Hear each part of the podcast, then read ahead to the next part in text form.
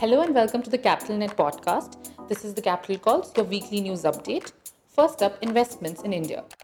Biotech startup Zara Biotech bags funding to set up manufacturing facility and research centers. Biotech startup Zara Biotech has raised funding from the US-based Transcend International. The funds will be used to set up an algal seaweed technology facility in the US.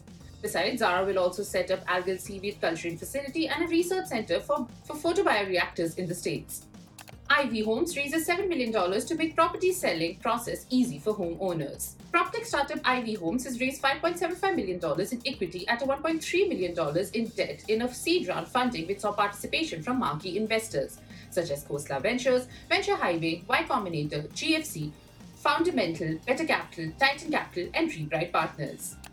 SME lending platform Flexi Loans raises $90 million in debt and equity to shore up user base.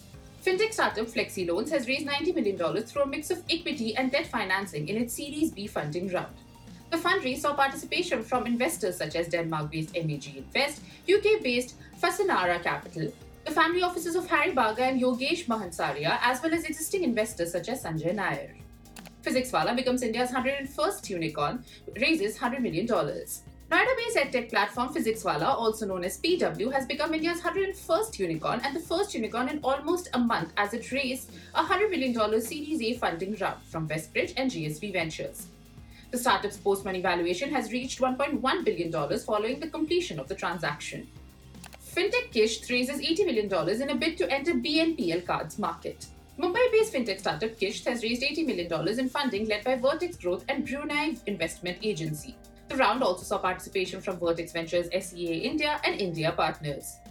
Fintech startup Jiraaf secures funding to offer new age investment opportunities.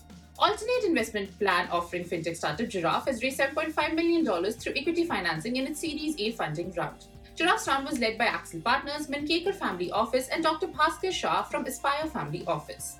Moving on to mergers and acquisitions, Better Place continues acquisition spree, buys EaseDocs in all cash deal.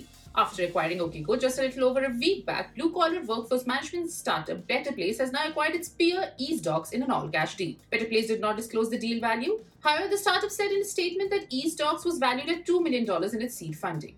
EaseDocs raised its seed funds in 2020. Healthtech unicorn Pristyn Care enters primary healthcare with acquisition of Ratan Tata backed Lybrate. Healthtech unicorn Pristyn Care has acquired New Delhi based healthcare startup Lybrate for an undisclosed amount.